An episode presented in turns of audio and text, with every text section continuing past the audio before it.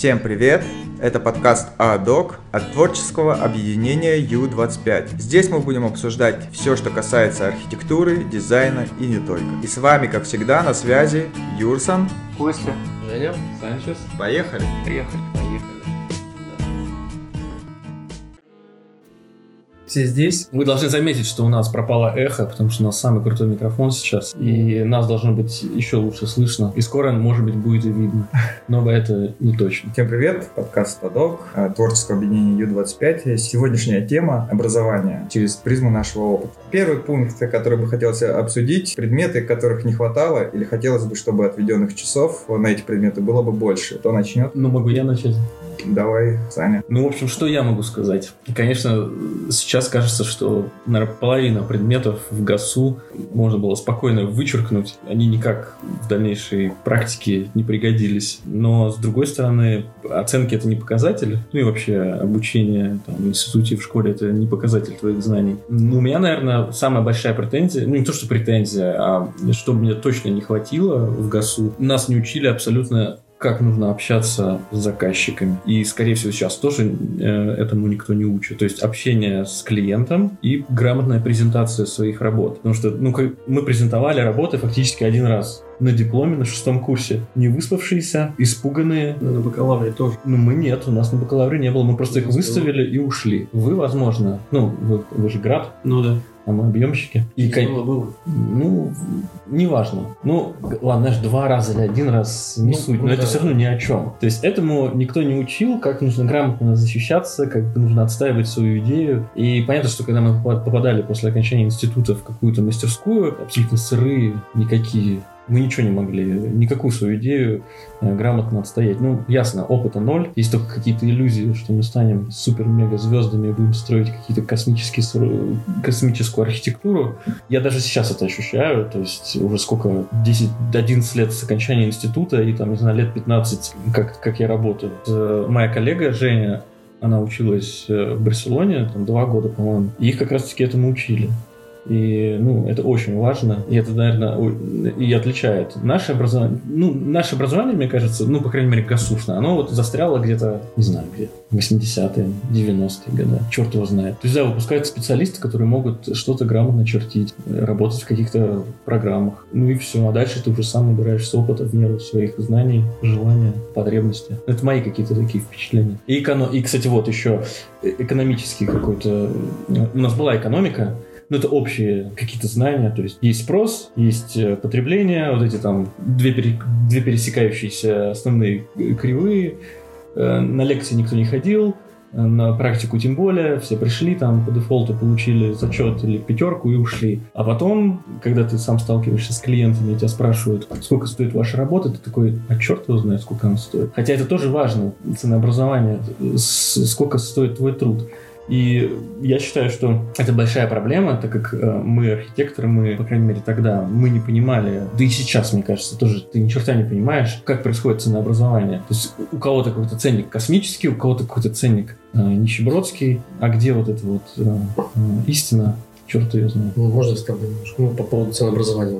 Просто я звоню тебе, звоню Костяну. И Руслану. Да. И какая-то средняя, медианная. Да. 3+ и на 3 поделите, все. Вот средний ценник. Или, как это обычно делается, x2, x3 и все. То есть, кто-то... И x2, в смысле, умножаешь? Умножаешь на x2 или на x3. Сверху 10%, своих, Давай, Костя. У нас основной сейчас вопрос — это какие предметы, да?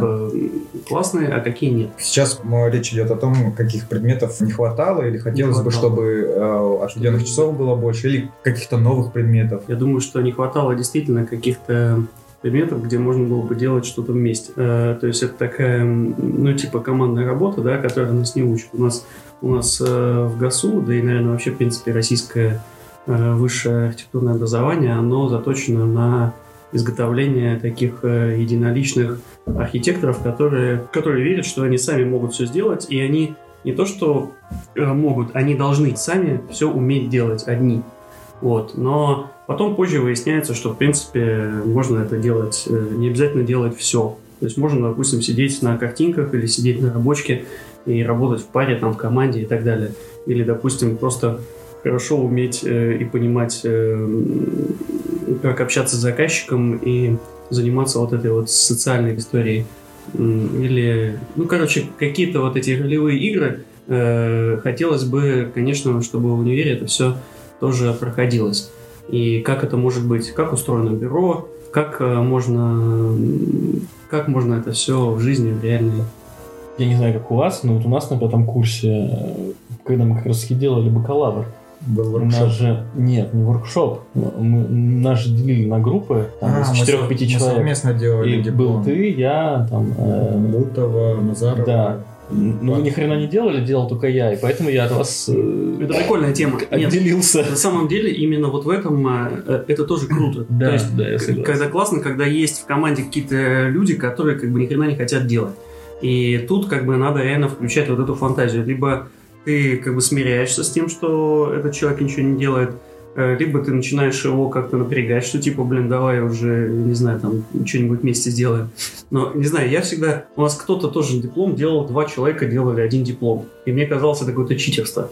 Какого хрена я должен делать один эти 8 подрамников, а они вдвоем делают эти 8 подрамников, и оба получают оценки. Это какая-то, ну, несправедливость.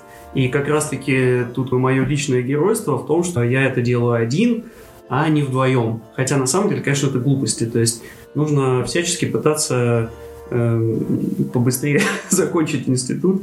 И чем проще ты это сделаешь, может быть, чем лучше и быстрее ты хакнешь эту систему, тем, наверное, будет интереснее. Потом будет куча всяких историй вспоминать, как ты всех... Ну, тут вот фишка про командную работу, что командные работы хороши именно во время обучения, но когда ты уже делаешь диплом, ты должен диплом делать сам. Ну, в плане того, что ты выполняешь полноценный объем диплома один. Конечно, есть опыт, когда там делают несколько человек. У нас тоже были, по-моему, на курсе такие. А во время обучения, да, это прикольно. Когда я преподавал, мы такие загорелись, мы пришли, типа, да, сейчас мы будем делать воркшопы, сейчас мы тут намутим движуху. Были воркшопы. Достаточно успешные. Мы приглашали ребят извне, там, архитекторов и реставраторов. И сталкивались с проблемой, когда вот студенты, ты их объединяешь, либо они сами делятся на 4-5 человек. Вот это как раз возникает. Кто там что-то делает, кто не делает. И они притираются как-то, понимают, кто что может быстрее сделать, кто что может лучше сделать. Это, конечно, круто. Не, это прикольно, но можно я закончу мысль, что все равно это не только... как бы минус, что у нас такого нету, но еще и плюс, потому что действительно каждый специалист выходит, таким универсалом, ну, по крайней мере, его стремятся таким сделать. То есть, и я верю, что действительно каждый архитектор должен уметь, хотя бы понимать или попробовать сделать это сам, все попробовать сделать сам, а не так, что типа, мы тут занимаемся только командной работой, я выбрал на себя роль, значит, какого-нибудь там, смешарика, типа, я вам помогу, значит, я буду командовать, и зашибись, то есть пришел такой тут, накомандовал, ушел, значит, все остальные работают. Что за хрень? Ну, поэтому нас всему и учили. Наверное. И конструктив, и водопровод. Это должно быть. И все. Вот. По чуть-чуть, но как вот это расширение кругозора, оно было. Да. И, понятно, что это, конечно же, огромный плюс, что мы это все понимаем хотя бы, да, на каких-то базовых вещах. А так, в принципе, из плюсов, конечно, у нас очень крутая все равно какая-то, знаешь, вот эта творческая история, я считаю, потому что, мне кажется, только в архитектуре, да, именно на архитектурной специальности, во всем этом архитектурно-строительном университете такая вот эта творческая атмосфера царит, и это очень правильно. И люди поступают туда с хорошей, по-разному, но плюс-минус все равно с художественной подготовкой. И вот это вот ощущение творчества, очень правильное. И вот эта тусовка вся, и то, что ты учишься, наверное, даже... польза от универа больше не от предметов, а от общения с другими такими же людьми. Конечно. Со студентами. И, причем и во время обучения, и после обучения. И здесь очень важно... какие-то вот эти коммуникативные темы еще больше бы усиливать, да, были бы какие-то предметы, где люди бы еще больше сближались. Причем можно было бы сделать даже не только, где сближались бы чисто архитекторы, да, а сближались бы, допустим, архитекторы с конструкторами, с инженерами, со всеми. То есть целиком проект, да, фигачили все смежники. В военных кафедрах ты все равно сближаешься только с дорожниками, или еще с кем-то точно. Но тут история Пекин, это было бы круто, кстати. Я, по-моему, слышал, где-то за границей делают такой проект, который делают всем универам, да, всем там просто вот. И дорожники делают дороги, да, и инженеры делают там инженерную часть. И в конце все вместе там какой-нибудь конструктор, блин, Вася, там, значит, ВКшник, Петя, и там Маша, АВшница. Вот, и мы все вышли и защитили этот диплом. Ну, или хотя бы какой-то бакалавр. Так, я просто хотел добавить твою тему, то, что сейчас, помнишь, конкурсы последние смотрели, там реально один из критериев, чтобы он была многопрофильная команда. То есть, чтобы это были кинпланисты, архитекторы, конструктора. И экономисты. Экономисты обязательно. Да. То есть, там реально ты не просто проект разрабатываешь, не просто там конструктивно, чтобы он там работал, а еще и экономика. Чтобы... А в универе была бы реально система небольших бюро. То есть мы собираем на время одного проекта. Не на время как бы целого курса, да, обучения, а на время одного проекта мы как бы делаем вот эту вот игру, значит, заказчиков и в бюро. Бюро, причем такое многопрофильное, да, с коммерческими предложениями, с какими-то там, не знаю, конкурентными этими преимуществами, со всеми, там, не знаю, с картинками, еще что-то. И такие какие-нибудь преподы типа заказчики, которые говорят, а мне не нравится, знаешь, и ты такой, в смысле не нравится, ты же препод. А ты включаешь тут, в качестве препода, включаешь такого, знаешь, какую-нибудь девушку-заказчицу, да, которая, а мне не нравится, и все, понимаешь. И попробуй, пойди докажи, короче, интересно было. Опять по поводу конкурса. Я просто не знаю. То, что конкурсы делятся на студенческие, да, и типа архитекторы-профессионалы. А почему бы не использовать, не участвовать в том же конкурсе, где профессионально были команды, те конкурсы, к которым нет доступа обычных архитекторов, даже уже профессионалов. Там нужна либо фирма, либо там какой-нибудь ИП там, и так далее. А так студенты взяли, собрались под этот конкурс многопрофильный. Может, они вполне могут исправиться еще и круче любой крупной фирмы. Это было бы прикольно, если бы универ выпускал целое бюро, прикинь. Сразу. Реально. Это, кстати, интересная мысль. Да. То есть ты выпускаешь вот это бюро, блин, выпущено там... 4 года отучились, и там следующие 2 года идет обучение бюро. Конкретно там название придумайте в конце сами. Да. Вот вы там собираетесь в команду, и мы у вас начинаем там... Причем можно реально попробовать себя в разных ролях, там, да, или там еще как-то.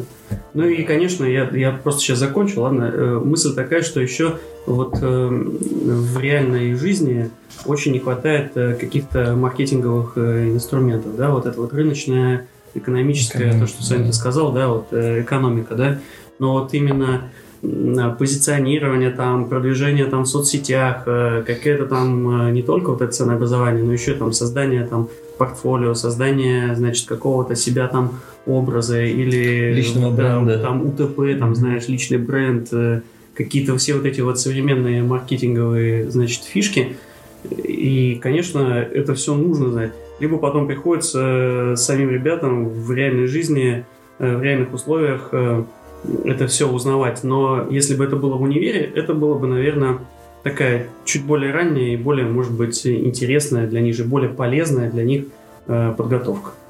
Универ как площадка, ты еще можешь позвать реально каких-нибудь профессионалов, типа существующие, практикующие фирмы, которые могут там поделиться опытом, да? Да, опять, кстати, и вот в универе... Подкрыло, например, там, те же там Евгений, там, Герасимов.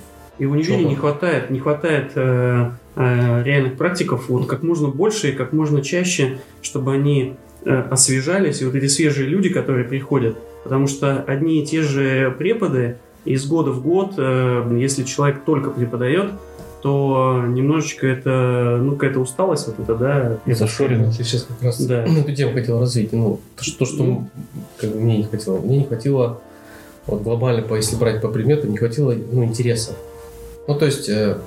Например, те же, вспомню, первые 2 курса шрифты, какой-то дом мы делали. То есть мы смотрели куда? Мы смотрели на то, что делали до нас, скажем так. Вот, смотрите, висит отмывка Лохматова 70-го года. Вот это хорошо. Вот тут графика, ручная точкование, вот это хорошо. А не чтоб, просто взять, ребята, вот смотрите каталог, например, там живописи какого-нибудь Ван Гога. Смотрите, какие цвета. Я листаю каталог архитектуры Санкт-Петербурга. Да, я там и такого не нахожу, да? Ну да. То есть посмотрите, вот, например, как пятна сочетаются, как цвет сочетается. Ну, в общем, не хватило интереса глобального, то есть заинтересовать не просто там аналогами, как делали там до нас. Потом, опять же, взять, если какие-нибудь конструкции, которые нам преподавали, лекции читали. То есть мы, в принципе, на все эти лекции ходили, засыпали, умирали, но надо сходить, потому что поставить галочку, чтобы был зачет. А если разбудить, студенческий интерес? Ну, просто вот приходишь, а там какую-нибудь нереальная конструкция нарисована, какого-нибудь там того же колотрава. Вот смотрите, разберем работу сегодня вот этой вот системы, да.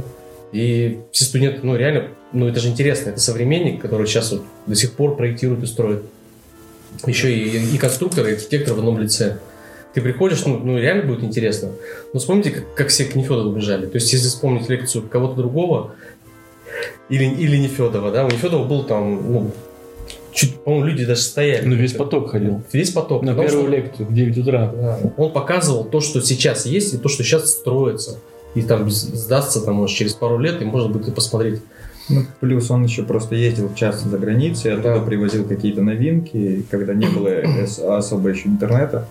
Это я сейчас беру не общеобразовательную, не экономику, там, не какие-нибудь там эстетику, там, что у нас было, социология. Кусочек педагогики. Помнишь, еще была программа матч, матрицы какие-то там. Это математика. Нет. Это опус. Бабуля? Опус, помнишь? Опус. Ну, бабуля. Матрица. К чему это? О чем это? А как переводится опус? Опус. Организация производственных каких-то там. Да. Это управление строительством. Да, точно. Ну, это типа пост, ППР, знаешь, когда ты организовываешь. Организация строительной площадки, там, ну и там все темы. Да. Только у нее это была какая-то матрица, неизвестно, ну как она к жизни вообще. Крутая тема, я вот просто. Матрица сама? Нет, не просто сам предмет. Сам предмет. Ну, да. Сама суть. Просто она была подана совершенно неправильно, да. То есть это ведь прикольный процесс, когда можно точно так же, я вернусь к тому, что да, можно взять, сделать какую-то команду и также реализовать что-то. Это когда у тебя есть какие-то строительные дела. Ты смотришь, как, допустим, прораб управляет там, этими работниками, да, бригадой. Ты смотришь, как делается фундамент, как вяжется арматура, на что нужно смотреть. Нас в универе не учили. Нас не учили проводить надзор. Нас не учили обращать внимание на какие-то контрольные точки. А этого не хватало. Первая практика, помните, у нас производственная была? 4-й курс или какой? 3-й, помню. Ну, в общем, я помню, мы поехали на стройку в Ломоносок, сейчас помню. И мы просто увидели объект строящийся. И ты смотришь, реально, ой, арматура, а тут фундамент, а почему вода стоит? А тут там маска, думаешь, блин, да это работает? Ну, то есть построенный, достраивающийся дом, кусок фундамента торчит, и вода стоит. И ты такой понимаешь, а как это нормально вообще? Ну, то есть, это в настройках это нормальная тема. Ну, то есть, какие-то такие фишки, которые ты, в принципе, по жизни узнаешь, когда ты в конторе отработаешь, даже сейчас в фирмах, находясь, ты на стройку даже выехать не можешь. А если это внедрить в процессе обучения, например, да, там. Мне кажется, тогда наше обучение расценится как врачей. Да. Слушай, это к разговору, помнишь, о школах? Мы в прошлом подкасте, то, что вот ты рассказывал, у вас за круглым столом вы сидели. Да. И, это все зависит реально от самого преподавателя. Опять же, по поводу некого читерства. Те, кто живет в общаге, и не знаю, как сейчас, но раньше жили, нас уже заранее готовили. Вот будет у вас там 3-й, 4-й курс, делай это, иди к тому-то, тому-то. Но это разговор о чем? О том, что уже ничего не меняется, уже дофига сколько лет. То есть одно и то же. И тот же преподаватель, который не хочет там, не то, что не хочет, ему это, наверное, не нужно. То есть он читает одну лекцию там сколько лет по своей методичке, которую он написал там сам, когда, наверное, только закончил в аспирантуре своей. Получается, вообще никакого современного, ни нового опыта, ничего. Единственное, у вас, как у градостроителей, ты рассказывал, молодые приходили, да, что-то интересное рассказывали, да? Ну, они просто реальные практики, они сами учились преподавать, и для них что-то новое сказать было бы интересно. Потому что гармония должна быть, и возрастные должны быть, рассказывает там свой опыт и показывает там, что там по нормам и по ГОСТам, а молодые должны показывать, что сейчас реально делают и на что реально смотрят. Как-то так. Я помню, Саша, как раз проблема творчества и реальности. По крайней мере, у нас в мастерской, мы учились у Романа Возенкова, нас по творческим вопросам никто вообще не ограничивал. То есть, хотите делать беспредел, делайте. Потому что на землю вас опустят после окончания института. Например, в других мастерских там опускали действительно сразу. Там говорили, да вы что? Здесь нужен простенок у балкона метра 20, да, и все. И студенты такие сидели, да, ну ладно, хорошо, метр 20. Не, шаг вправо, шаг влево, расстрел. Огромный проект, на котором написано метр 20. Я просто не больше. Да-да-да, и все, блин. Я просто помню, когда в аспирантуре учились, там же было обязательно какое-то время преподавать. Я у кого-то преподавал какое-то время. Я тоже пришел такой, бывший студент несколько лет назад, и давай студентам говорить, да вот давайте здесь сделаем как там у Колотрава, а тут как у Либескинда консоль сделаем, там 40-метровая, а тут то все. Потом приходит преподаватель главный, говорит, да вы что, какая там максимум 2 метра консоль. Там. Либо колонна. Да, либо колонну ставим. Здесь то. Вы что, вам в реальности такое не разрешат по пожарным нормам. Не, ну это все здорово, это все правильно. Ну, блин, студенты, дайте им полет фантазии. Потом они, когда закончат и пойдут работать в мастерские, им вот эти все СП, санпины, ГОСТ и прочее, вот эта вся бюрократическая хрень, она всех загонит в нужные рамки. Ну да. А пока ты студент, твори беспредел. И даже когда у нас были воркшопы, или когда мы ездили, я помню, в Германию на неделю, там тоже там такое безумство творилось в плане проектов. По крайней мере, на тех воркшопах, на которых я был, там вообще неадекватные какие-то люди, в хорошем смысле. Или даже те конкурсы, в которых мы участвовали. Помните, итальянский конкурс или испанский? Нет, конкурс был... немецкий, в Гамбурге, да. Выиграл итальянец. Ну, я не знаю, это сколько нужно наркотиков употребить, чтобы такое сделать. Хотя для них это, скорее всего, порядки вещей. Сесть и такое... Я думаю, что просто парень талантливый, и такой же талантливый парень мог быть и у нас. Да. И не важно, что он итальянец, немец или кореец, понимаешь? Мы просто, когда участвовали, были немножко зашорены уже. Слушай, у нас в головах изначально было... В принципе, если ты проектируешь жилье, там должны быть жить люди. А он сделал такое, что там этой серии какие-то... Нет, у него была нагрузка смыслами. То есть это некий район с какими-то там проститутками, с коммунизмом, значит, с какой-то революционной идеей, с какими-то постоянными протестными движениями там, которые были в этом месте. И чувак просто сделал реально такой авангард. Вот. Реально, это похоже на какой-нибудь... как это называется, вот это интернационал, да, этого Татлина, да, башни. То есть это вот эти вот какие-то красные конструкции, они сразу навевают вот эту коммунистическую авангардную романтику революционную. И сразу понятно, что, блин, вот в этом месте творится революция. И как бы тут вот это такой постмодернистский, посыл. Ну, в общем, крутой проект. Это просто как раз про разность подхода. Да. Более концептуальные подходы, да. Западноевропейские там страны. Я просто хотел по поводу конкурсов. Когда работал там в мастерской, мы участвовали в конкурсе в Фарго, Северная Дакота. И вот тоже там подход такой был. У них же как идет там с севера на юг, вот эта ориентация, нарезка этих улиц, причем по всем штатам, везде так. И какой-то модуль существует у них, сколько-то их единиц, я не помню точно, но на наш перенести это где-то 300 с чем-то метров. То есть такая ячейка жилая, 300 на 300. И потом улицу идут. Ну да, там фут и дюймы, да. И конкретно было задание, то есть вот такая вот ячейка, тут нужно насытить и жилье засунуть, и парковку, офисную часть, там, офисно-деловую, какие-то типа апарты. То есть конкретное задание. А вот, мы все это сделали, какой-то концепции такой черно-белый. Все вроде ничего, так подались. И потом я смотрю, кто выиграл. Подача — это просто, помнишь, поле ржи или пшеницы. Офигеть. Небольшой лес, там какая-то туманность, и за этой туманностью луч света. Просто в небо. Такое решение. Философское решение. Оно выиграло, да. Все-таки не зря философию нам ГАСУ даже преподавали, да? Да, нет, кстати, философию нам, мне кажется, неплохо в аспирантуре давали. А вот кстати, в аспирантуре очень прикольно была философия. У нас было, кстати, прикольно, психология была и Соловьева, да, и эстетика. Она тоже была эстетика. А-ля педагогика такая.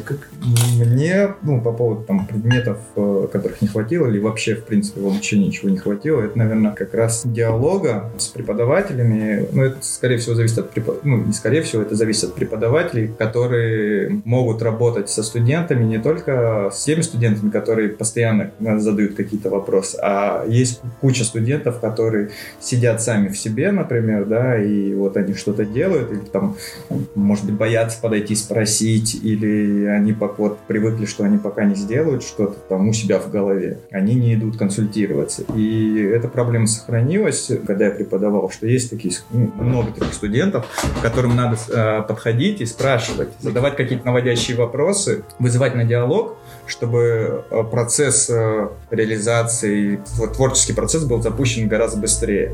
Потому что когда ты начинаешь задавать наводящие вопросы, и человек такой, точно, мне же можно там, типа, вот сюда там посмотреть, вот это вот сделать.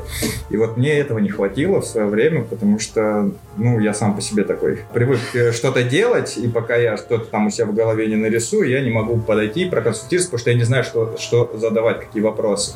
А когда к тебе подходит преподаватель, начинает какие-то наводящие вопросы задавать или спрашивать, а что ты хочешь, и так далее, у тебя начинается диалог, и ты уже сам в процессе диалога начинаешь понимать, куда тебе идти, куда смотреть. Это, наверное, такой основной пункт. И да, там плюс один к сказанному, то, что там командные работы, то, что презентации, да, хорошо бы было, если бы был какой-то предмет, там, риторика какая-нибудь, или ораторское мастерство, как отдельный предмет, где студенты-архитекторы на основе своих даже студенческих проектов могли приходить на этот предмет и учиться презентовать, и преподаватель, профессионал в этом деле мог подсказать им какие-то фишки, как стоять, как говорить, как там жестикулировать, какие-то моменты. Защищать свой проект. Да, и как его лучше подать, какими словами писать. А то, как обычно на дипломе было, ты первый раз в жизни выходишь, рассказываешь, а потом Евгений Львович тебя сразу же в нокаут отправляет, и ты стоишь и думаешь, вообще, что делать? Да. А так нормально. А если ты прошел курс актерского мастерства, знаешь, по мейрхольду, когда ты там... Сердце, воды. Я умираю. Тебе Лёвич говорит, что лучше вы переигрываете. Нет, это все хорошо. Что это у вас там такое? Коридор? А сколько ширина? Коридор. Как много букв в этом слове. Следующий пункт у нас предметы, которые не пригодились, или вы считаете, что они не нужны, или должны быть сведены к минимуму на основе нашего опыта, когда мы учились, например. Мне кажется, таких предметов, их просто сложно вспомнить, потому что, скорее всего, мы на них... не особо ходили, и мы о них забыли очень быстро. Это как раз из серии опус. То есть сами проблемы на самом деле не в предметах. Мне кажется, что предметы, они это все человеческий фактор. Конечно. Любой предмет может быть интересным и классным.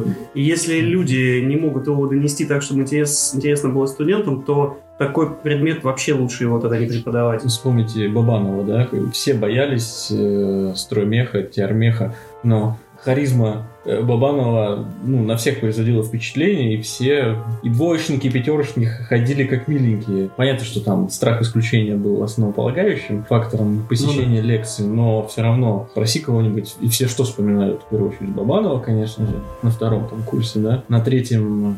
Кто у вас там был такой жесткий? Корзон? Нет, там был строймат, Тихонов.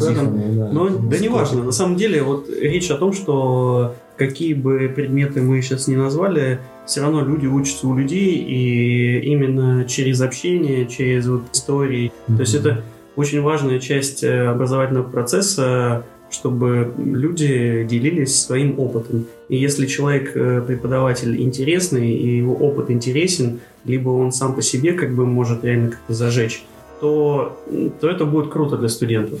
И для того, чтобы это происходило, важно, чтобы люди как-то обновлялись и менялись, и приходили какие-то люди без опыта вообще, то есть, да, которые, как мы в свое время, без опыта преподавания, которые не готовились для того, чтобы быть преподавателями, а просто им, не знаю, захотелось чем-то поделиться с людьми. Это было бы круто. Да. Из лишних мне в первую очередь в голову пришло, это ГО ЧС, которое нам на военной кафедре преподавали. Я имею в виду в этом здании, где военная кафедра. Я бы не ходил. А если говорить про специальность, что там по специальности было лишним или непонятным, черт его знает, не знаю. Слушайте, эта программа же когда-то кто-то составлял, перечень предметов. И в свое время, наверное, эти все предметы были, не то чтобы там, наверное, были интересные, когда это было современно. Говорю, потому что если это все современнить и, опять же, интересно подать, любой предмет, наверное, будет прикольно. Почему нет? Человеческий фактор. Вспомните Панина, да? На первом курсе, там буквально полсеместра, один семестр с ним мы провели, да. Но его до сих пор все вспоминают, потому что насколько открытый был человек. Ты можешь уходить. Не забывай, он практикующий был. Ну, конструкции. Был практикующий, он часто рассказывал опыт жизненный какие-то. Да, вот это было интересно. Рисовали бутовый фундамент, я помню, бутовый, блин. Он еще, в принципе, достаточно адекватный, он всегда мог нам подсказать, что и по проекту, и по жизни. Не, прикольно было бы пересмотреть программу, если бы универ реально взял и сказал так, все, реально все забыли, у нас есть такая штука, как архитектор. И смотрим от обратного. В реальности архитектор выполняет вот такие-то, вот такие-то, вот такие-то задачи. И давайте посмотрим, что для выполнения этих задач какие нужны, да, скиллы, какие знания, там, не знаю, для того, чтобы это выполнить. Во-первых, у нас довольно дурацкая информатика. То есть реально вот применение тех... 3D-мансов, автокадов, ревитов, я уверен, что это не тот уровень, который в реальности потом пригождается. В реальности все намного сложнее. Если бы нас этому учили на более высоком уровне, да, каким-нибудь там гроссхоппером или еще каким-то вещам, то это было бы круче. То есть мы были бы такими, знаешь, супер классными специалистами в области IT. Универсалы такие. Да. То есть для нас не было бы проблемой софт. Для нас было бы проблемой что-то другое, потому что те инструменты, которые дает универ, человек должен ими владеть так, чтобы ему не пришлось этому учиться. Но хочется еще просто добавить, что если пойти от обратного, то можно, да, проектирование – это самый важный предмет. Конечно же, конструкции, смежные разделы, мы все это должны знать. Философия, рисунок, и это тоже потому, что ты нагружаешь смыслами свою работу, она становится сильнее, презентация, информатика, еще что-то. А все остальное действительно это так, бонус, знаешь, ДВС, дисциплина по выбору студентов. И было бы классно, если бы реально студент мог выбирать больше. Но понятно, что должна быть база, но она не должна быть очень нагруженной. А все остальное, типа, я хожу на дополнительную математику или на дополнительную информатику. Хочу быть больше параметриком, знаешь, у меня такой стиль. Ну, это как раз это западная школа, где там ты можешь выбирать количеством каких-то определенных предметов дополнительных в нагрузку себе. Есть какая-то база, и у тебя там должно быть положенное количество часов. Ну да. Какая-то сложная такая система, но, в принципе, наверное, да, и здесь есть плюсы в этом. Сколько бы ни было предметов, там какая бы ни была современная программа обучения, но самое главное — это желание и насмотренность, и внимательность. Ну, чтобы студент сам хотел, изучал, познавал. Ясно, что многому ты научишься потом, когда закончишь. Не нужно ждать, что в институт тебе все принесут на блюдечке с голубой каемочкой, ну, да. И ты все это будешь там изучать. Как для меня было большим удивлением, когда вот Юрсон рассказывал, как студенты не знали, что такое Pinterest или ArcDale или еще что-то. Да, так блин, есть.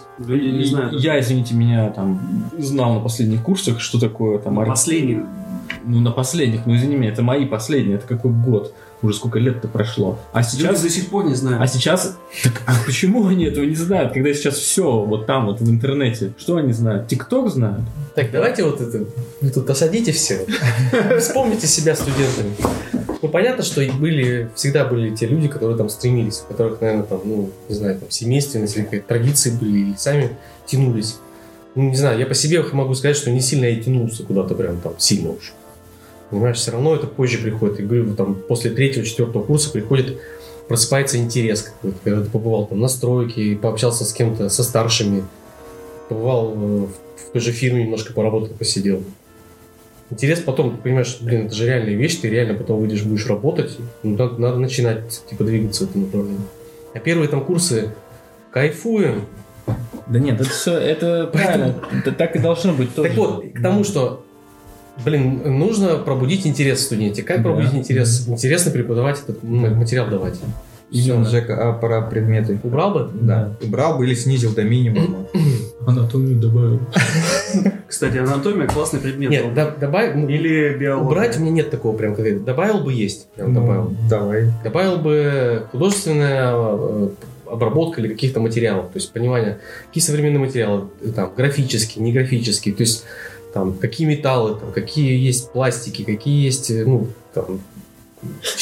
Это можно сделать в рамках обновления предмета строймата, да? Извините меня, нам там сколько недель подряд рассказывали, что такое там какой-то туф, вяжущий, да, господи, в ВТФ. Там практики-то никакой в принципе не было. По бетону была практика прикольная. Ну мы смотрели, как это кубик мы делали, раздалбливали. Кубик или пирамидка оседает. На самом деле строймат, мне кажется, надо вести с 1-го курса до 6-го просто вот реально все время.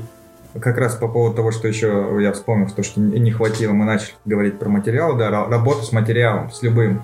В том же макетировании, ну, мы всегда изначально нас показывали основные инструменты, это был картон, там пластик, может быть, у кого-то еще. Почему мы этим ограничиваемся? Можно же там дерево какое-то, там, не знаю, фанеру.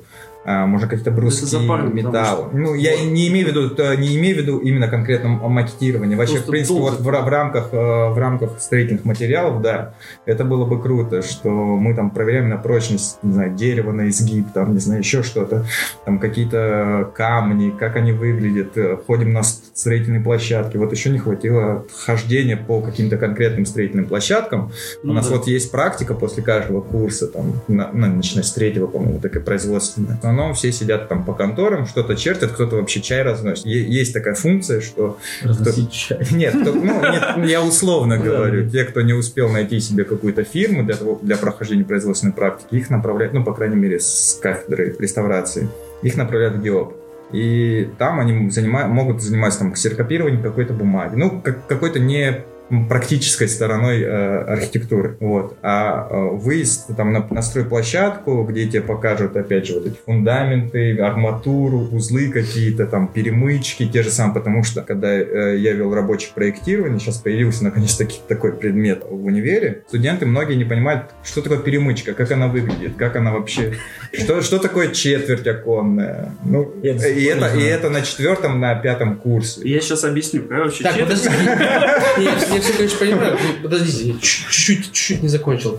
Да. Так вот, практика, да? То есть, а что если взять, например, вот ты приезжаешь на стройку, и ты, ну, сегодня я побуду немножко строителем. Типа, например, этот кусок арматуры я сейчас свяжу, да, там, фрагмент. И тебе показывают конкретно, как связать кусок арматуры. Потом тебе дают отбойный молоток. Ну, понятно, там девочки, наверное, могут что-то другое, в другом попрактиковаться. Могут взять мастерок и намазать что-нибудь. Вот, например, отбойник, тебе нужно там раздолбить этот кусок. Просто чтобы будущие спецы понимали, вот есть там строители, у них определенная там такая вот работа, да, там, более физическая. Или наоборот, там, пойти куда-нибудь сесть в бухгалтерский какой-нибудь отдел, посчитать какую-нибудь смету быстро. И сделать потом, потом X3 в конце. А потом, если ты неправильно посчитал, тебя накажут и уволят. Ну, виртуально. Типа, вот тебе виртуальная трудовая, вот чтобы ты понимал, шучу. Вот тебе виртуальное увольнение. Виртуальное увольнение, виртуально ты расстроился. Да. Физическое наказание в конце. Ну, то есть, вот, мне кажется, нужно больше какого-то такого прикладного. Ну, труды были, вот почему бы не оставить труды, более профессиональные труды, но там в универе. Ну, труды, да, это как раз перетекает... Да, следующий вопрос. Зачем нам труды? Нужна ли профессиональная макетная мастерская в университете со станками, с какими-то инструментами, куда могли бы студенты прийти либо с преподавателем, либо сами и напилить, настругать, смастерить макет или какую-нибудь конструкцию, конкурсу? Такая некая лаборатория прикладного опыта, что ли. Ты же сам сейчас так красиво рассказал. Ну, не знаю, мне кажется, что в рамках образовательной программы, которая сейчас и которая была у нас тогда, ну, с одной стороны, конечно, здорово, но по большому счету она не нужна. Вот мы когда ездили на воркшоп в Германию с Кельхом, там была макетная мастерская. Но, учитывая то, какие они проекты там делают, очень много концепций, очень много каких-то крупных градостроительных идей. И проект, который мы делали, мы, конечно же, там кайфовали в этой макетной мастерской. Ну и, в принципе, для нас это было каким-то таким инсайтом, что это такое. Там, ты берешь какой-то кусок там, этого пенопласт или еще чего-то, и какие-то разные формы вырезаешь, потом приклеиваешь. И это ты можешь делать в любое время суток с любым количеством материалов. Там тебя пустят в эту мастерскую. Это было, конечно, здорово. Ну, я не знаю, у нас, я думаю, это не прижилось бы. Я думаю, что у нас это прижилось бы, но это все было бы извращено.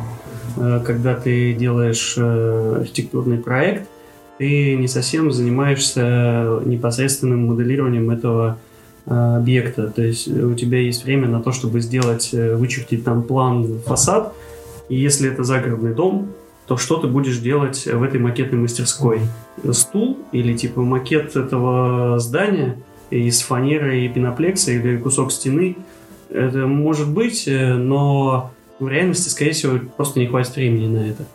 И такая мастерская, мне кажется, быть должна, но, наверное, именно для образовательного какого-то процесса по там, тем же стройматериалам, по пониманию узлов, по пониманию каких-то там слоев, по теплотехнике, по строительной физике, про объяснение, что такое четверть.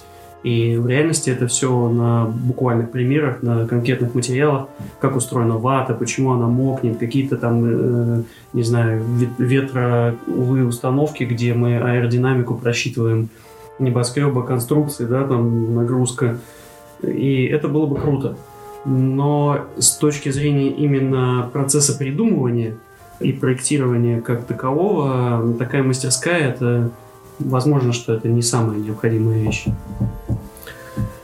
Просто. Слушайте, ну, если честно, я вообще удивился, что здесь макетирования в универе у нас вообще нет. У нас в училище было макетирование все 4 года. И потом, когда вот хотели поступать в Уралгаха, там макетирование — это вообще один из самых основных предметов. Потому что там дизайн пром очень развит. И посмотреть те макеты, которые они делают чисто из бумаги, там огромные какие-то там кижи сделаны из бумаги. Было же макетирование. Самый прикол, что мы в реальной жизни такое, не применяем эти макеты. Мы не показываем заказчику макеты. Это было бы классно развлечься в универе с макетами. Но в реальности бюро, когда подает проект, оно не делает макеты. Может быть... Это если только крупные. Ну, нет, может быть, и мелкие делают. Продажники делают для людей. Европейцы, может быть, делают. Но это всегда это такой дополнительный бонус, понимаешь? То есть это штука, которая идет от самого человека для того, чтобы ему, может быть, с маркетинговой точки зрения, либо по фану для себя сделать вот такую вот штуку. Это... Ну, понятно, что это дополнительное время, дополнительные трудозатраты. Да, и это больше именно как доп. Штука, но не основная продающая вещь. Можно скажу, вот пускай там, ну, как по своему опыту, да. Мы делали дипломы в училище, делали, Славка прокатывал, мы купили медную проволоку, он прокатывал ее, делал квадратного сечения, и потом мы из них паяли фермы. Как это все работает? Просто по каким-то журналам, по наитию придумали вот эту систему, паяли из ферм, потом я покупал аккумуляторы 12-вольтовые и подключал маленькие лампочки, и хватало заряда там на минуту, мы специально для подачи, для, ну, когда диплом будет. Класс. Заказывал резку стекла, стеклом вырезали полукругом. Это все ставили, закрывали все это картоном, ДВП нарезали вот такой пирог, это все как бы в сечении. Я вот сейчас понимаю, что, прикинь, вот эту работу, когда ты проделаешь, когда ты ферму сам спаял из этих отдельных стержней, ты реально лучше понимаешь, да, материал, как это все устроено. Потому что люди, я помню, что на втором курсе у нас был какой-то проект, по-моему, то ли выставочный там павильон, то ли еще что-то. Да. И нужно было нарисовать в перспективе ферму. И ты думаешь, ага, ферма, это что-то вот из этих, да, там, какая она в плане, как стержни идут, почему они идут так, там, они идут вот параллельно все или идут вот, да, зигзагом. И вот это вот понимание, если бы реально эту ферму взять и спаять самому, то у тебя будет понимание гораздо больше и лучше. Вспомни, даже у нас же было макетирование, да, мы делали мини-кусочек, мини-квартальчик и домик. Вспомните эти деревья, которые нам показывали. Ну, понимаешь, но они тупо некрасивые. Ну как можно такие деревья делать? Ну скажите, ребят, есть пани там? Какие? Свернутые. Елочки. Да, самокрутку делаешь и наклей. И потом проверяют, торчит ли у тебя клей. А, торчит. Из моха делали тоже. Это позже уже. Да, позже делали. А то, что можно пенопласт найти крупный, да, вот шарик, он уже готовый. Из губки. И вот это вот понятие материала. Раньше же, сейчас же все упаковки пластиковые, да, вот все упаковано в пластик. То есть там покупаешь зубную щетку, ну, так условно. Когда мы еще учились, нам вот этот пластик, чтобы достать кусок, ну, не было таких, ну, такого количества упаковок, этот пластик где-то находили, вырезали. В будущем это будет типа окно, потому что мы делали макет интерьера, мы делали квартиру, и полностью, то есть срез там, убираешь крышу, и типа такой... Ну, и странная вообще программа, на самом деле, она же у нас насыщена, такое количество предметов, вроде как туда вот что-то новое, ну, не засунешь. Так плотно вроде как. А на самом деле прикладного и то, что дальше пойдет, его как будто бы мало. А что убрать? Мы, наверное, реально просто позабыли те предметы, которые вот, ну, так прошли незаметно. Тупо из памяти. Ну, взять ту же самую скульптуру, да? Я, например, ее помню только потому, что препод был... У нас очень харизматичный препод. Нейман Ян Яныч, да? Угу. Который там своими огромными почищами брал кусок этого пластилина там или что-то чего. И там выжимал за 3 секунды делал черепушку. И ты такой думал, о, в его руках могла быть моя черепушка, а я мог бы точно так же ее там чистить сделать. Хотя на практике, ну... Ну, где эта скульптура? Да, это только если как мы познали, ну, не познали, а там, изучили пластичность вот этой глины там, или что там. Ну, да, я уже это не просто помню. Это пространственное мышление. Пространство мышления, да. Это да, как да. Рисунок, как это вот, в принципе, художественный опыт. Опять же, предплечье забить. Скорее всего, конечно же, наверное, сейчас очень актуально это весь вот этот софт современный. Конечно. Там архикады, эти ревиты, автокады, фотошопы, 3D Max.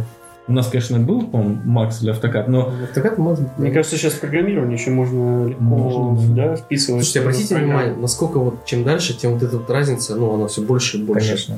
То есть вот прикладного и всего этого компьютерного. То есть сейчас настолько как бы народным смотрится вот это вот, типа, ручной, сколько год сейчас, да, ручного? Сейчас в универе. Год, первый курс они делают. Первый курс. И потом сразу ты должен переключаться на софт, чтобы быть как бы в тренде. Ну да, чтобы успевать. Потому что люди сейчас такое творят и уже ну реально программируют. Даже у меня знакомые, они архитекторы, они там скриптами уже архитектуру создают. Представляешь, не было бы всего вот этого высшего архитектурного образования. И мы были бы как в средневековье, отдавали бы там детей под мастерием, значит, в мастерскую, в бюро. И там бы он всему научился. И, кстати, нет. А славы скидывали со скалы? И, кстати, да. И, кстати, не факт, что было бы плохо. Ну, то есть, может быть, внутри практикующей мастерской ребенок 13 лет уже к 16 мог бы реально сделать крутой дом. Да. Мне кажется, что архитектура того времени, когда не было вузов, она не так уже плоха сегодня, понимаешь, она смотрится на уровне.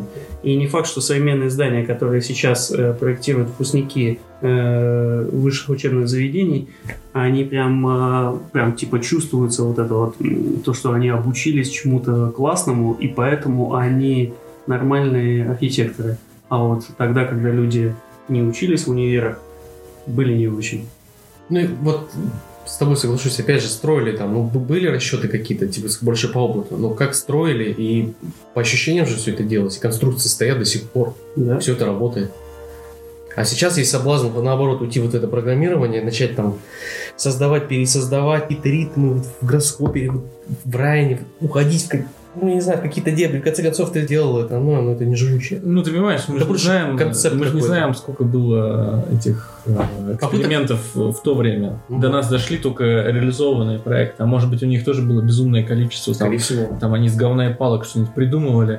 И там 1%... И, скорее всего, неплохо придумывали. Да. Так же, как и сейчас. Да, вот это, да. Вся эта параметрика, еще что-то. Там, или идет тенденция к какому-то упрощению. Да нет, все это надо. Просто гармония какая должна быть. Так, следующий пункт, который хотел бы обсудить. Куда податься без опыта работы? Когда это надо начинать? Как наработать опыт? Во время обучения. С какого курса? Вообще куда податься? У кого спросить? Можно я быстро отвечу? Давай. Податься можно хоть куда. Ну, коротко, реально. То есть самое главное, конечно, архитектурный опыт, он нарабатывается, если ты работаешь в архитектурной мастерской архитектором. Поэтому нужно... Ну, я могу вкратце рассказать свой опыт. Я помню, как я устроился в свою архитектурную мастерскую первую с помощью звонков по списку архитектурных мастерских в желтых страницах. Был такой каталог большой. И там на вкладке, где архитектура, да, проектирование, там было просто, наверное, не так много мастерских. Ну, как обычно, буква А первая, и ты начал сначала. Да, я начал сначала, реально. То есть ты сам обзванивал? Я звонил, какие там, ни интернета, ничего не было, да. Звонишь первым. Алло, вам архитекторы нужны? Нет, это было прикольно. Я позвонил в первые три мастерские, они сказали, что нам никто не нужен, а в четвертую мастерскую мне сказали, что кто там звонит? Типа, студент ищет, значит, работу архитектором. Ну, пусть приходит завтра там.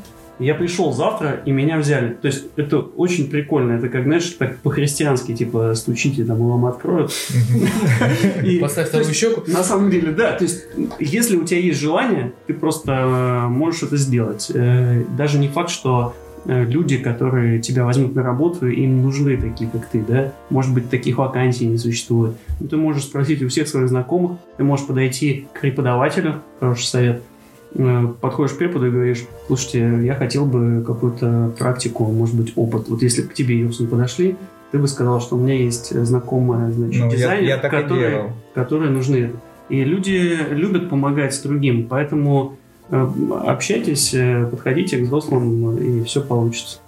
И вот этот опыт во время универа обязательно нужно получить, обязательно. Да, начиная со второго курса можете смело идти устраиваться хоть куда и получайте практику за любые деньги, все будет. Если коротко, я начал работать после первого курса сразу же.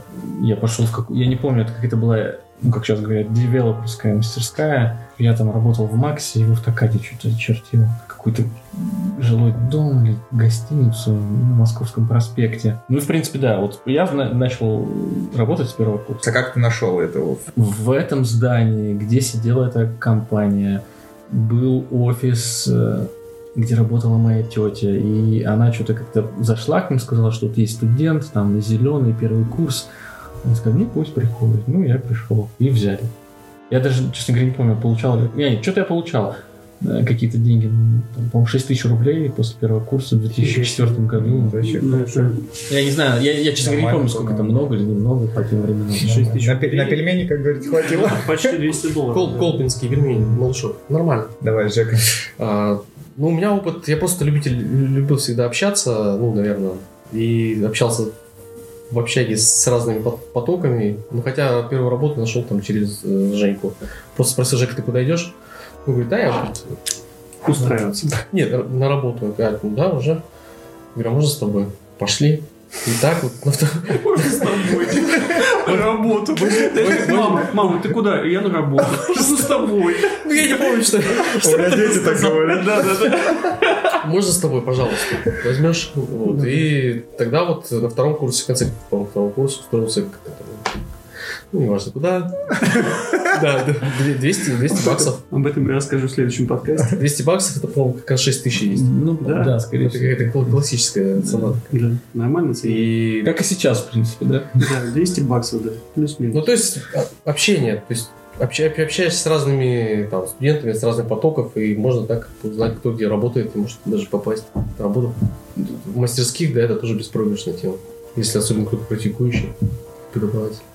Ну, как, да, уже все сказали, что обращаться к преподавателям, что, в принципе, на моей практике происходило не один раз. Ко мне обращались студенты, кого-то удавалось пристроить, кого-то нет.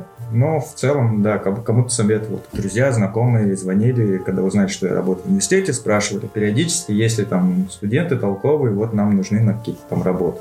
Почертить, повизуализировать и так далее. Потом, да, плюс знакомство, общение, да, то, что, ну, общаться не только со своей группой и там со своим потоком, а еще со смежными там кафедрами, факультетами, с экономикой, там, не знаю, потому что через них тоже бывают какие-то выходы на какую-то там работу.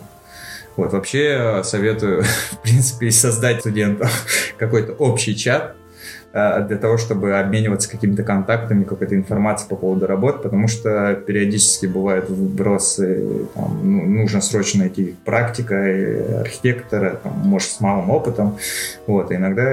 Я позвать туда, в этот чат, препода, который мог бы закинуть... Я периодически звоню там студентам своим и говорю: вот есть такая вакансия, давайте засылайте резюме, портфолио, вот на такой-то там сайт или на почту. Вот, и они достаточно быстро реагируют. И чем раньше вы это начнете делать, как только вы освоите какие-то первые азы компьютерные, там, будь то автокад, черчение, либо визуализация, 3D Max, там, SketchUp, сразу же можно идти и искать. Неважно, что вас мотивирует, главное, чем раньше вы начнете, тем быстрее вы получите этот опыт. А сейчас, ну, какой-то итог, наверное. То, что, несмотря на то, какое сейчас образование, там, в ГАСУ или еще где-то. Учиться нужно, учиться необходимо. И неважно, какие оценки вы получаете. Как университет, это главное, это не оценка, а это показатель того, как вы можете преодолевать все препятствия, преграды, которые перед вами ставит университет. А насколько вы их там преодолели, на 5 баллов или на 3, или там, может быть, на 2, а со второго раза на 3. Это как раз таки вам потом пригодится в жизни, что вы с легкостью и какие-то жизненные преграды сможете легко постигать. Преодолевать. И преодолевать. Да. Ну, я тогда добавлю еще, что... Конечно, высшее образование – дело хорошее, но самое главное – не оставлять вот эту вот любознательность и желание совершенствоваться дальше, в дальнейшем. То есть учиться все время, учиться всегда, потому что архитектура меняется, все меняется. В другой профессии все время все меняется, и нужно быть в тренде. Нужно не устаревать, нужно постигать, узнавать, углубляться. В общем, чем больше вы будете учиться и дальше, то есть универ такая площадка, где вы можете научиться учиться. И дальше в работе, когда вы тоже все больше учитесь и делаете разные проекты, то это только в плюс. Поэтому надо не останавливаться в своем развитии никогда и учиться и на практике применять все свои знания. Чем больше, тем лучше. Ну, не знаю, я даже чуть-чуть продолжу, получается. Оставаться, то есть быть голодным к знаниям обязательно и не бояться ответственности. Мне кажется, чем раньше начнете делать даже какие-то минимальные халтурки, какие-то минимальные работы, тем больше будет у вас, в принципе, копиться опыт. И попробовать себя поработать и в маленьких фирмах, в каких-то архитектурных бюро, строительных фирмах. Посмотрите вообще, как изнутри вся эта кухня выглядит. И для себя уже... Чем раньше начнете, тем быстрее выберете, что вам ближе. Тем быстрее закончите. Быстрее закончите, да. Ну и оставаться голодным, да, то есть интересоваться всем всегда. И не ссать, главное. Брать на себя ответственность, это самое главное. Вот и все. Чего бояться? Да, надо следить за трендами, надо следить за мировой архитектурой. Если вы интересуетесь этим, надо оставаться в курсе событий. Надо еще оставаться собой при этом, знаешь, несмотря на тренды. Когда я преподавал, я не раз видел, что некоторым там занижали, некоторым завышали. И то есть есть там более сильные мастерские, есть более слабые мастерские. И конкретно там в какой-то мастерской вы можете получать высший балл, но это не факт в том, что вы на общем фоне всего курса или когда вы выйдете, у вас этот уровень, он будет столько же высок, как и в вашей мастерской, потому что он может быть в среднем достаточно ниже, чем в общей среде. Вот. То есть оценки — это не важно. Важен опыт, который вы получаете, и навыки, которые вы получаете в университете. Дерзайте, и все будет хорошо. Всем пока. Всем пока. Пока.